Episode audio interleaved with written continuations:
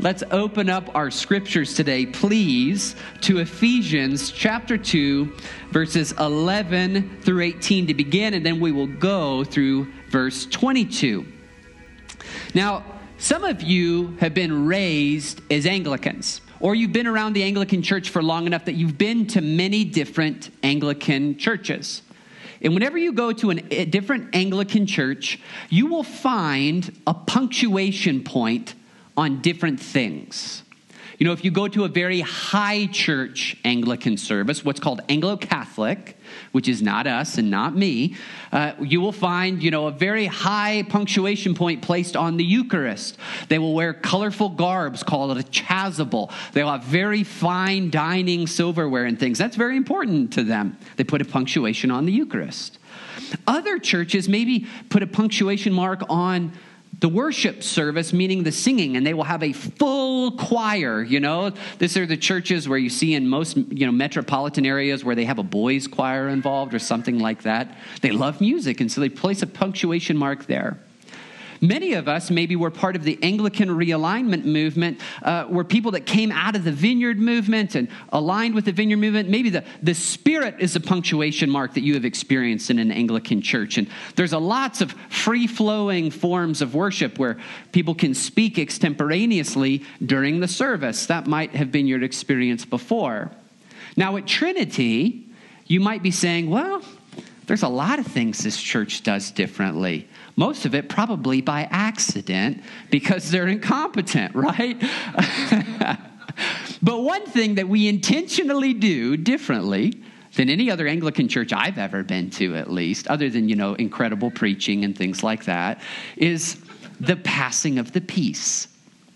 You know, most of the time, the passing of the peace is just this hinge that happens between the ministry of the word and the ministry of the table. If you are new here or unfamiliar with an Anglican service, we're going to have a sermon. Then we are going to have the creed. Then we are going to do the prayers of the people, the confession, the assurance of pardon. Then we pass the peace before we come to the table. And often that is kind of just seen as a hinge point. It's about 30 seconds. You say, The peace of the Lord be with you, and also with you. And then you move forward in the Eucharist as quick as you can get. But we don't do that. We have a vision that the passing of the peace is actually meant for passing of the peace. And so we allow you all to greet one another to serve one another, to proclaim the peace of the Lord to one another as the priesthood of all believers is a communion of saints that actually are commissioned to preach God's good news of peace to one another. As we continue in our sermon series through the shape of the liturgy, how the liturgy is shaped, and how the liturgy shapes us, we're going to do something slightly different today. Deacon Carey was going to preach today on. Um, the passing of, no, um, the prayers of the people, the confession, and the assurance of pardon. But because of an illness, we've decided to do things out of order, so we will get to that, I assure you. But this week, we are going to preach on the passing of the peace. And I want to just look at two things today. First, the passing of the peace exists because we bear good news to one another that because of Jesus Christ, we are at peace with God. This is more than just a time of saying good morning. This is more than just a hinge point between the Word and the Eucharist. This is more than just a time to go pick up your kids. Although, parents, that's what you should do first in the passing of the peace. Pick them up first, please. Remember to pick them up. Pick your kids up, and then pass the peace to them. It's more than just that. It's a time where we are commissioned to preach good news to each other that we are at peace with God through the reconciling work of Jesus Christ. But it's not only that, it's also a time in which we proclaim to one another that because of Jesus Christ, we are at peace with each other. In a world that is perpetually torn apart by division, this is a place that because we are united to one man, Jesus Christ, because we have been brought into one kingdom under him, because we have been brought into one household and one living temple, we are at peace with one another. And the, and the passing of the peace is positioned intentionally right before the Eucharist so that in case there is someone that you are not at peace with in the church, you are invited to first go make peace with them before coming to the table of peace. So if you have your Bibles, turn with me to Ephesians 2, verses 11 through 18, where we will see all of these themes played out in Paul's teaching to the Ephesians. And I'm going to do something slightly different today due to a mistake and because of I like the interpretation. I'm going to be preaching through the NIV, although we almost always do the ESV here at Trinity.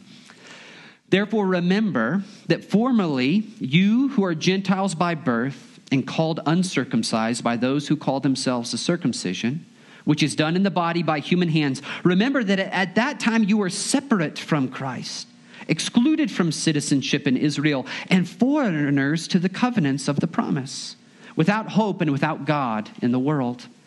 But now in Christ Jesus, you once who were far off have been brought near by the blood of Christ. For he himself is our peace, who has made the two groups one and has destroyed the barrier, the dividing wall of hostility, by setting aside in his flesh the law with its commands and regulations. His purpose was to create in himself one new humanity out of the two, thus making peace. And in one body to reconcile both of them to God through the cross, by which he put to death their hostility. He came and preached peace to you who are far away, and peace to those who were near. For through him we both have access to the Father by one Spirit. Paul in Ephesians 2 directly addresses this question of peace with God and peace with one another through the work of Jesus Christ. First, let's look at peace with God. You know, when we use the word peace, I've said this before, but we often mean two things when we use the word peace, and that's in the scriptures as well. First, peace can mean an absence of hostility, right? We are at peace with Germany, but we were not always at peace with Germany.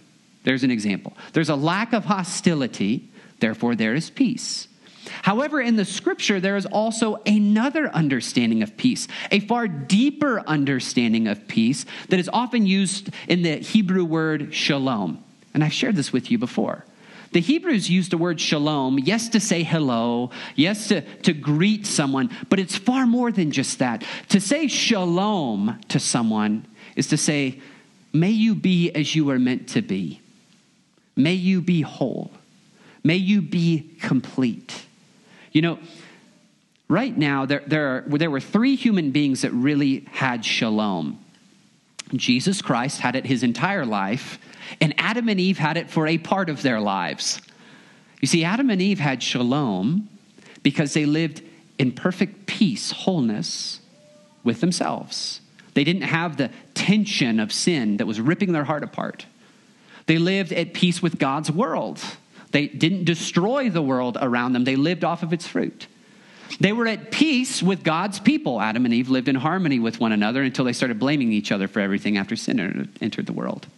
And most importantly, they lived at peace and communion with God as they walked with Him in the cool of the day. You see, peace can either mean the absence of hostility or, and, the presence of communion, and wholeness. And it's interesting, Christ accomplishes both for us in our relationship with God. And our passage today shows us. Look at verse 15. His purpose was to create in himself one new humanity out of the two, thus making peace.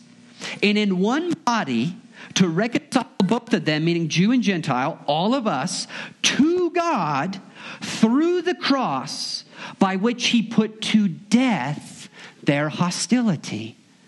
You know, this is an unpopular doctrine today in modern theological circles because most modern theological circles have problems. But that's my opinion. Listen, God actually does hate sin. I know we don't like talking about that. I know it makes us uncomfortable. I know that we try to get rid of it. But absolute holiness cannot be in the presence of unholiness. Because if he's in the presence of unholiness, his holiness consumes like a fire that which is unholy. And because of our unrighteousness, we could not stand in the presence of God. And our unrighteousness actually deserves punishment. And one day you'll come to grips with that if you haven't already. When someone does something so wrong to you that you say, this has to be punished. And in our fallen world and in our relationship with God, our sins cry out for retribution. Our sins cry out for punishment. And yet, what does the gospel teach? That the hostility between God and us has been swallowed up in the cross of Jesus Christ. That in the one, all of our sins have been paid for. All of our debt has been swallowed up in the cross of Jesus Christ. You know, this harkens back to, to the Day of Atonement in the Old Testament, as most things seem to in the life of Christ. What happened on the Day of Atonement? The priest would lay his hands upon the scapegoat, and all of the sins of Israel would be transferred to that animal. And that animal would be put to death as an offering to God, as an offering of justice, as a way of their sins being removed. But you know, it's interesting. When any of us put our faith in Jesus Christ, what do we do? When you put your faith in Jesus Christ, what are you doing? You are putting your hands on the head of Jesus. Each week, when you confess your sins, and then I assure you that you have been forgiven, that is a proclamation that when you put your faith in Jesus Christ, all the sins that you had committed and will commit, your hands went on to his head, his perfect head, his spotless head. His hand that his head that was caked in blood because it was wearing a crown of thorns and he carried all of your sins to the cross. Martin Luther said that Jesus was the most sinful man to ever live. Now, that doesn't mean that he ever committed a sin. Rather, it means what 1 Corinthians 5:21 says. For our sake he made him to be sin who knew no sin, so that in him we might become the righteousness of God the one who had no sin, carried the sins of the world to the cross. And family, when we proclaim the passing of the peace, notice when it happens. It happens right after the assurance of pardon. You confess your sins. I invite you, kneel. Or even today, I might invite you, extend your hands to remember that your sins went upon the head of the innocent lamb, Jesus Christ, the innocent scapegoat, Jesus Christ. And then I assure you that you are forgiven. And then what do you do to each other? You continue the priestly work of assuring each other that you are forgiven. The priesthood of all believers look each other in the eyes and say, The peace of the Lord be with you. What is that proclaiming? It's proclaiming you are at peace with God because your sins are forgiven. Now, how many of us struggle to believe it? How many of us struggle to believe that sin that weighs us down, that carries us in guilt, has actually been laid upon the precious head of Jesus Christ and taken away from you? And in the passing of the peace, we get to do something for one another. We get to assure each other, as the priesthood of all believers, that our sins have truly been taken away. The reason why we give you time to pass the peace is because we want to commission you for this important task to proclaim the truth that you are forgiven.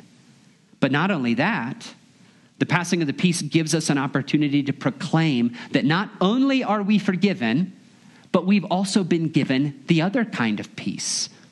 The peace which says, now, now you have relationship with God. Now because of Jesus Christ, you are at peace, meaning you are living as you were actually meant to live as a child of God. Look at verses 17 and 18 with me. He came and preached peace to you who are far away and peace to those who are near. For through him we both have what? Through him we both have access to the Father by one Spirit.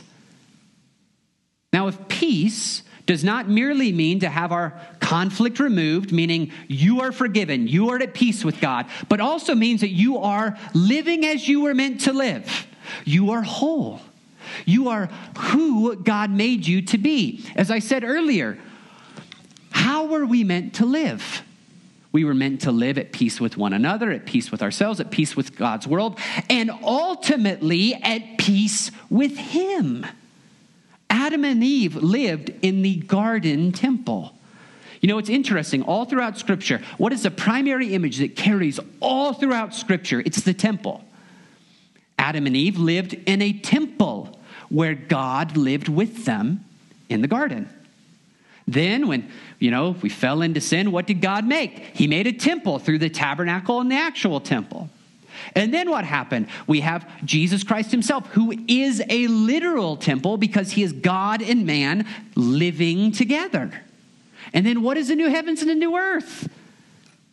John tells us in Revelation 21 there's no temple. Why? Because the whole earth is the temple of God. Now, why am I saying all of this? To live at peace means to live in the temple of God, which means to live in his life giving presence. We were meant for communion with the living God. And we, when we fell out of communion with him, all of our destruction and lack of peace that we live in now came into the world. And yet, what did Christ accomplish for us? What did he do for us? He is God and man joined in one body, in one person, the Son of God. And the promise is if we put our faith in him, what happens? The Holy Spirit unites us to his humanity so that we have access to God. We have more access than the high priest ever had in the Old Testament. He could go have access to God one time a year and for a very small amount of time. Why? Because he would have to atone for his sins, offering a sacrifice, and then he'd have to make sure that he didn't sin when he went into the holiest of holies. Because if he did, what would happen? Bam, he's dead. But what about you and me?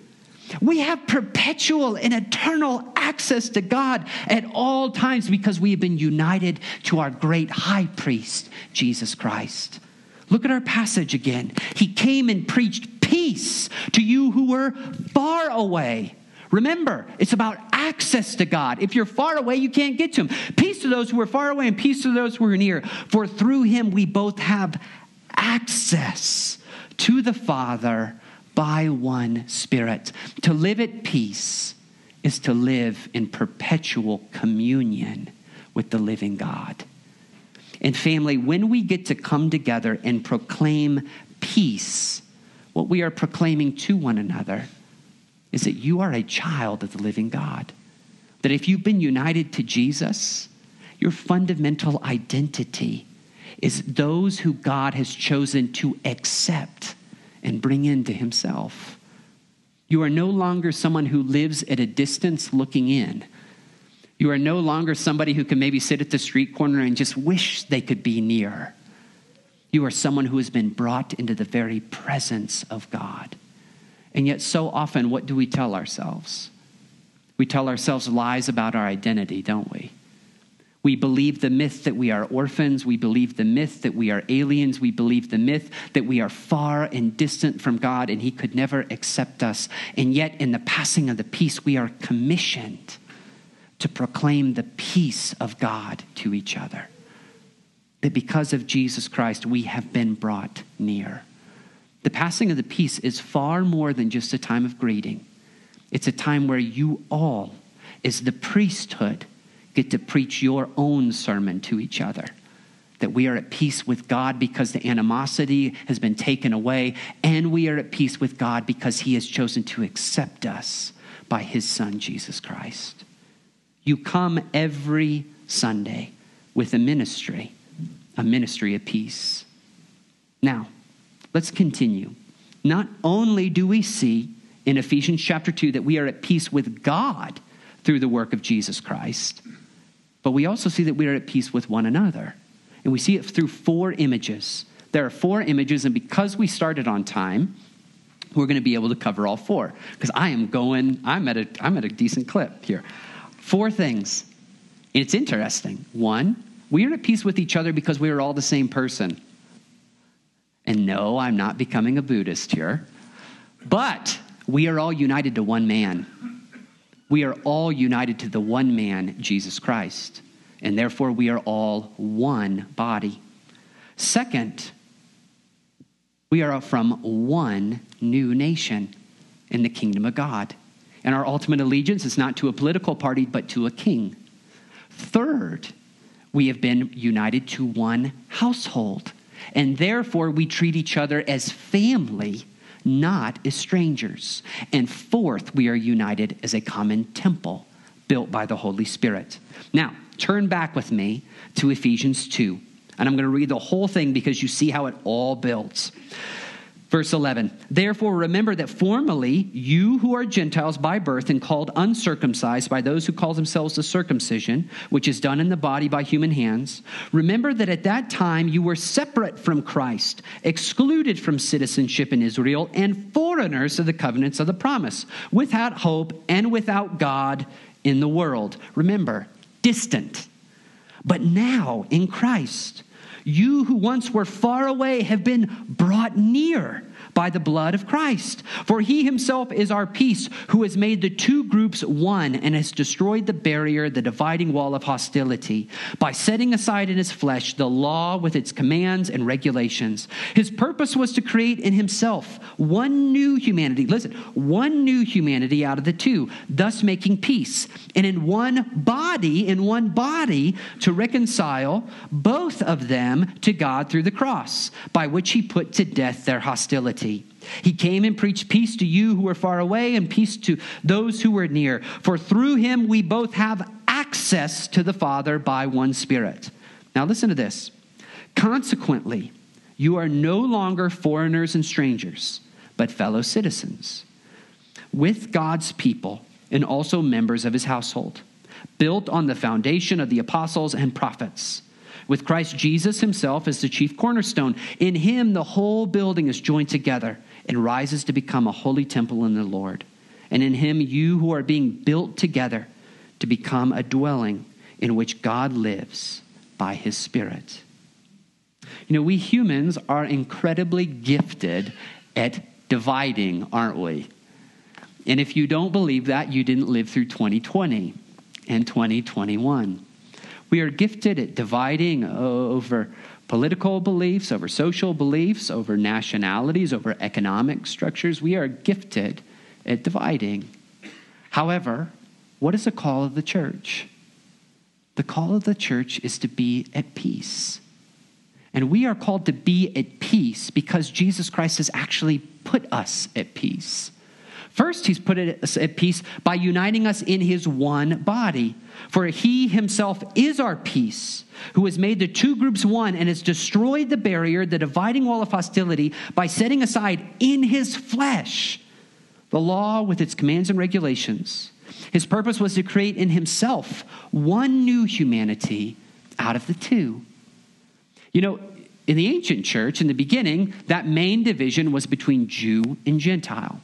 That was the scandal of Paul's preaching. How can Gentiles be brought into the church? Well, Gentiles can be brought into the church because all of us are made into one person a Jewish man, Jesus Christ. That's why they didn't have to get circumcised, by the way, because Jesus was for them. If we're all united in the humanity of Jesus Christ, we are all one people because we have one common person that we are united to. Now, it's interesting in Christianity, that doesn't make it so that you can't have difference, right? This was the big question of Plato versus Aristotle the one and the many. This is the thing that Trinitarian theology resolved, and also union in Christ. We are all still different. We are unique persons that Christ died for, and yet we are all united as one. And therefore, we are called to be a people united in a bond of peace. Just as we are called to love our own body, we are called to love one another. Romans 12, 4 through 8 says, For as in one body we have many members, and the members do not all have the same function, so we, though many, are one body in Christ, and individually members one of another. Having gifts that differ according to the grace given to us, let us use them.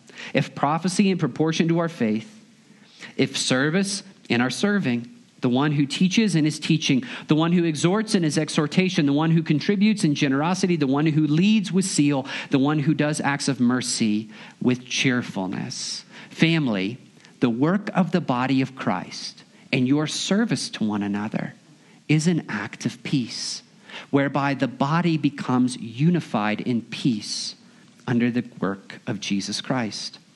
But second, we also see that it's interesting, and I, am going to brag on you again, as always I do on this. We are called to a bond of peace because we are a new citizenship. Look at verse 19.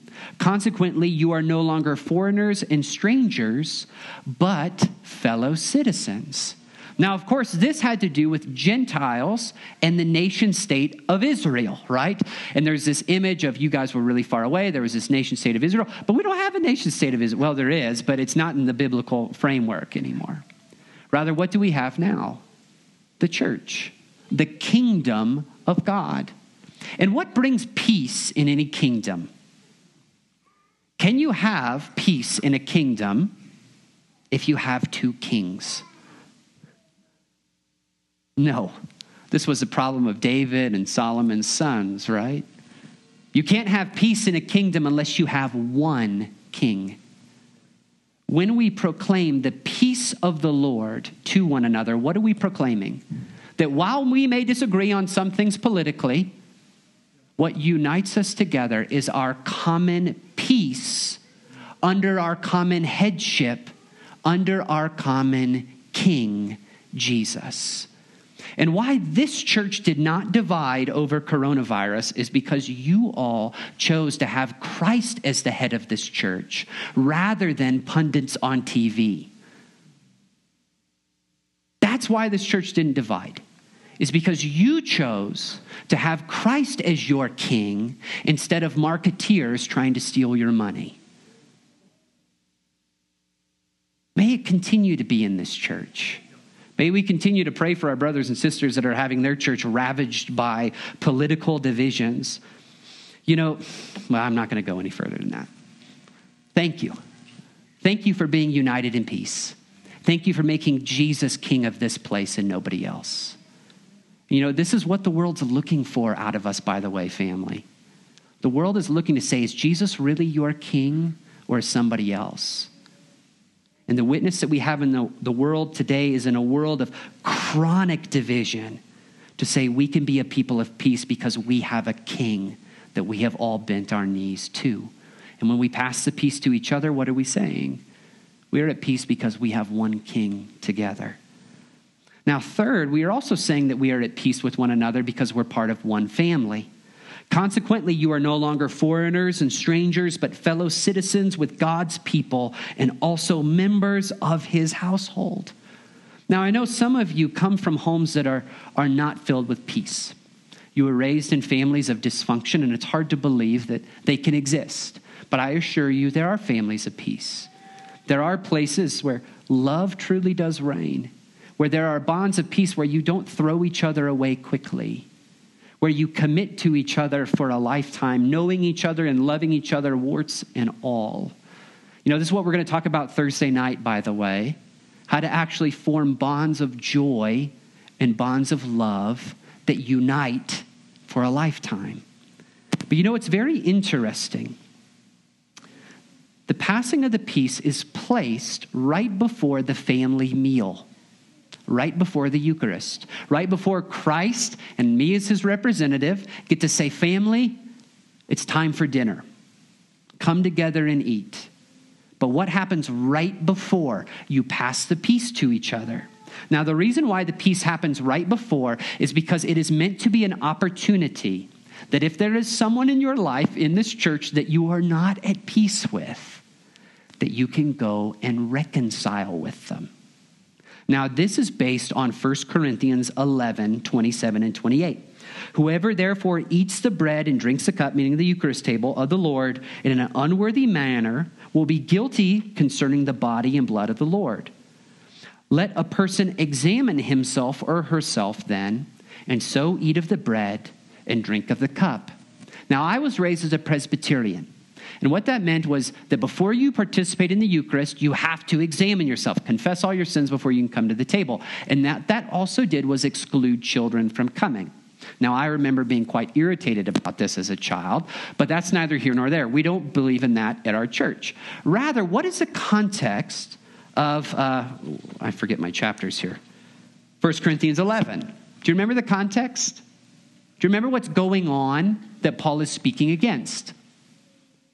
There is division in the church, and rich people are eating and drinking way too much, getting wasted on the communion wine, right? And poor people are stuck outside.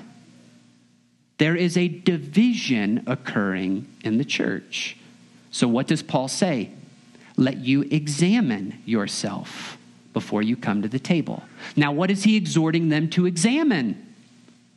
Unity in the church. That is the immediate context of our passage. Now, why is that significant? If this is one bread, one cup meant to unify the church as the family of God, if you aren't unified, you probably shouldn't come to a table of unity. And therefore, right before the table of unity, what do we do? We invite you to be at peace with one another. You know, I've done this before. It didn't feel good, but it was very good to do. I had someone, something against something. I was a seminary student. And I said, hey, you know, I didn't confess attack. I want to assure. I remember confess attack. That's a phrase. It means I'm going to confess all these things, but really I'm just throwing things at you. I'm just, I'm sorry I've been unforgiving to you because you were terrible to me here. You were terrible to me there. Don't do that during the passing of the peace, okay? Own it. Say, I've got something against you. Can we reconcile? Let's get coffee later this week, but reconcile with each other. Then come forward to the table. It is there for you to be at peace with one another. And if you are at peace with one another, come forward. And family, that's why I think children should come forward to the table. Because I've never met a church where a church split happened because of two toddlers. But that's neither here nor there. Finally, and I've got my last point, and I've got to keep moving because I have two minutes. We're called to be united as a holy temple.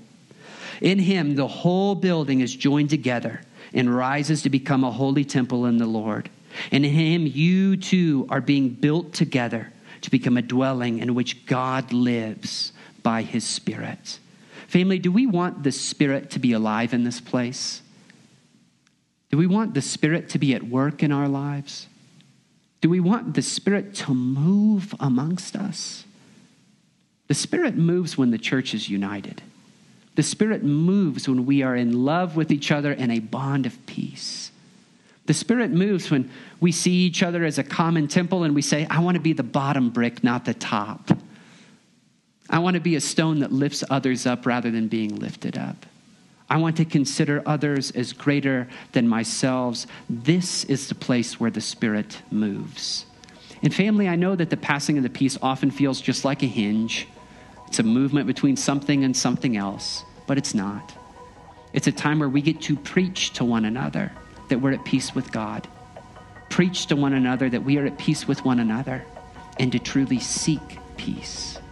Let's pray. Lord, we thank you that we are at peace with you by the power of your Holy Spirit and the work of your Son. Lord, would we truly remember this?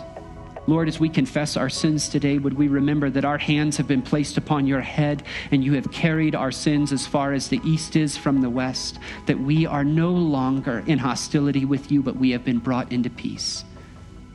Lord, would we proclaim that peace to one another? Would we live at peace with one another? Would you unite us together to the glory of your name, Father, Son, and Holy Spirit? Amen.